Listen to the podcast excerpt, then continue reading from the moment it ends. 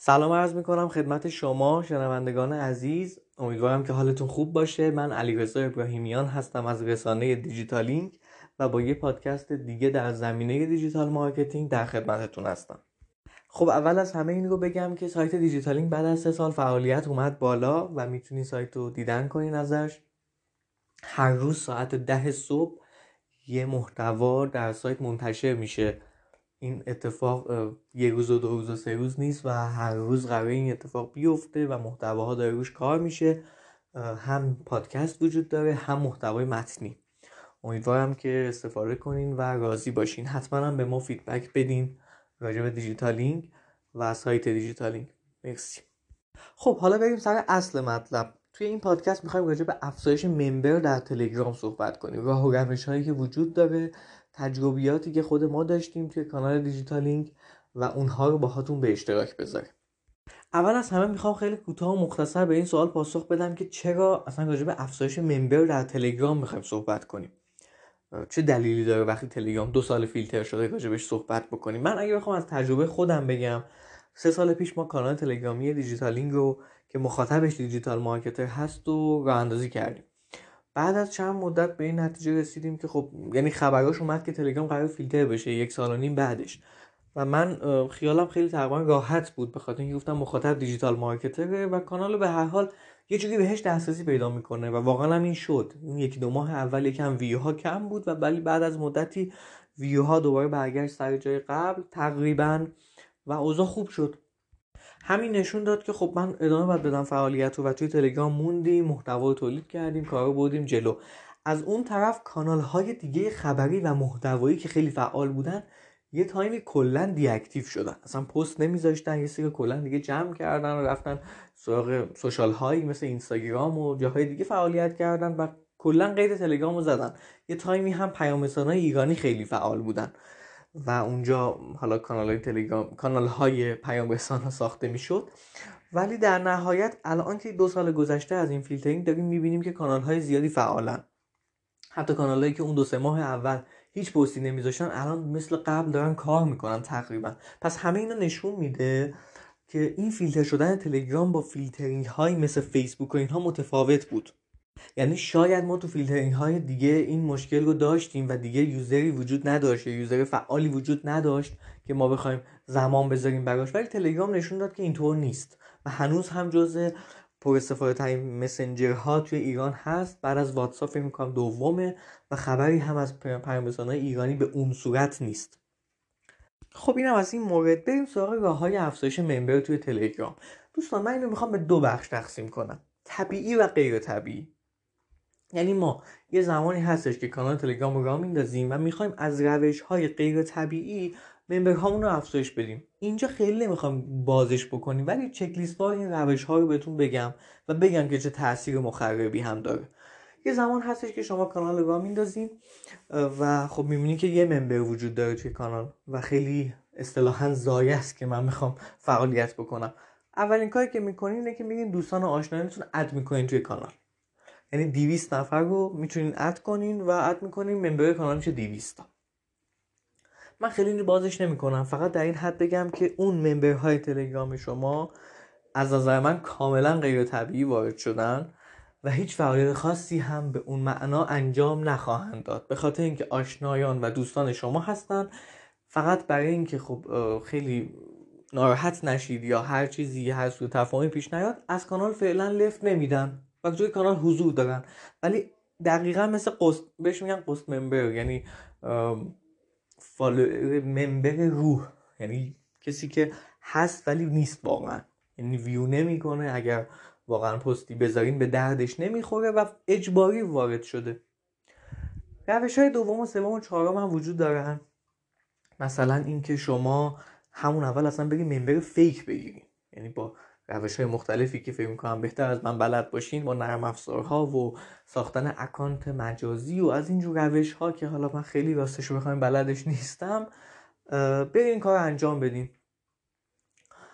پاپ اپ اگه اشتباه نکنم روش هایی که خیلی وجود داره. برین اونجا بگیرین و اون هم دوباره بدتر از مورد اوله که حالا اون موقع دوستان آشنایان بودن ممکن بود بیان یه سری بزنن به کانال. یه نگاهی بندازم ببینم مثلا پسر من داره چیکار می‌کنه یه کانالی کفش زده منم اد کرده. بذارم نگاه بکنم حداقل. این ممبرهای فیک اصلا فیک فیکن دیگه اصلا نیستن. فقط شما عدده رو بردین بالا. این هم دوباره تاثیر مخربش رو چند وقت بعد می‌بینین می‌بینین که خب کلی ممبر دارین ولی ویو صورت نمی‌گیره. حالا میرین ویو فیک می‌خرین. یعنی دوباره یه کار دیگه همه چی فیکه و نمی‌دونم چرا اصلا باید این کار انجام داد. ولی خلاصه این کار هم صورت می‌گیره. این پس شد روش های غیر طبیعی که وجود داره. اما بریم سراغ روش های طبیعی. واقعا میشه چیکار کرد؟ من اگه بخوام تجربه خودم رو بگم زمانی که ما کانال تلگرام رو انداختیم فقط من بودم. یعنی یک نفر جوین کانال بود اونم ادمین کانال بود. و من شروع کردم به فعالیت. همون شب اول یادمه اولین کاری که انجام دادم این بود که چند تا محتوا توی کانال گذاشتم. که هر کسی که جدید اضافه میشه ببینه که یه محتوایی وجود داره. و کانال خالی نباشه خشک و خالی نباشه. بعدش کار دومی که کردم اومدم نگاه کردم به دوستام آشنایان ببینم که کیا علاقه دارن به محتوایی که من می‌خوام منتشر کنم. اینجا اومدم لیستشون کردم دیدم که ده 20 نفری هستن که فکر می‌کنم علاقه دارن. اینها رو دوستان نیومدم اد کنم به صورت اجباری توی کانال. اومدم بهشون خیلی محترمانه مسیج دادم. فلانی من یه کانال دارم توی این زمینه رو اندازی می‌کنم. اگر دوست ازش دیدن کن.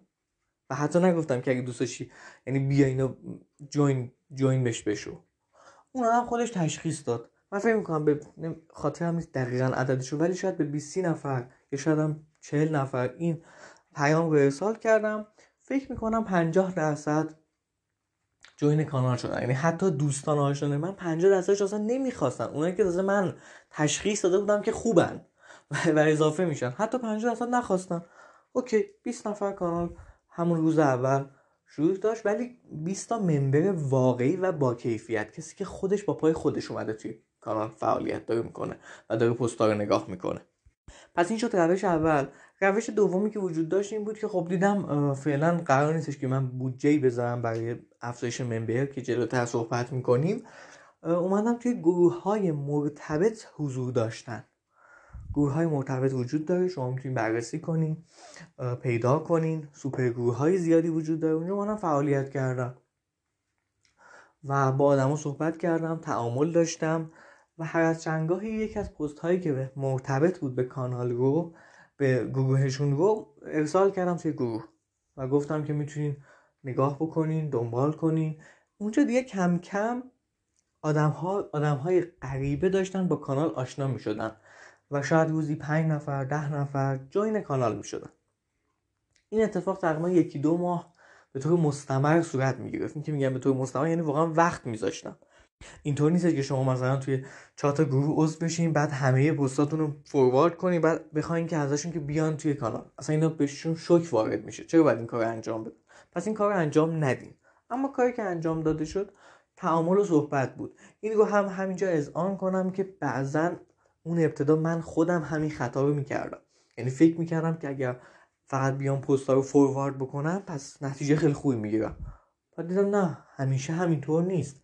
اصلا آدم دارن ناراضی میشن ریپلای می‌زنن این چه کاریه؟ اسپمه نمی‌دونم این روش ها که الان دارم بهش می‌رسم که بعد از سه سال این کار کار درستی خیلی نبوده و وجه خوبی هم نداشته. خلاصه این کار گذاشتیم کنار ولی تو گروه ها فعال بودیم. گروه ها بسیار اهمیت دارن دوستان. یعنی که از بهترین روش های افزایش ممبر ارگانیک و با کیفیت.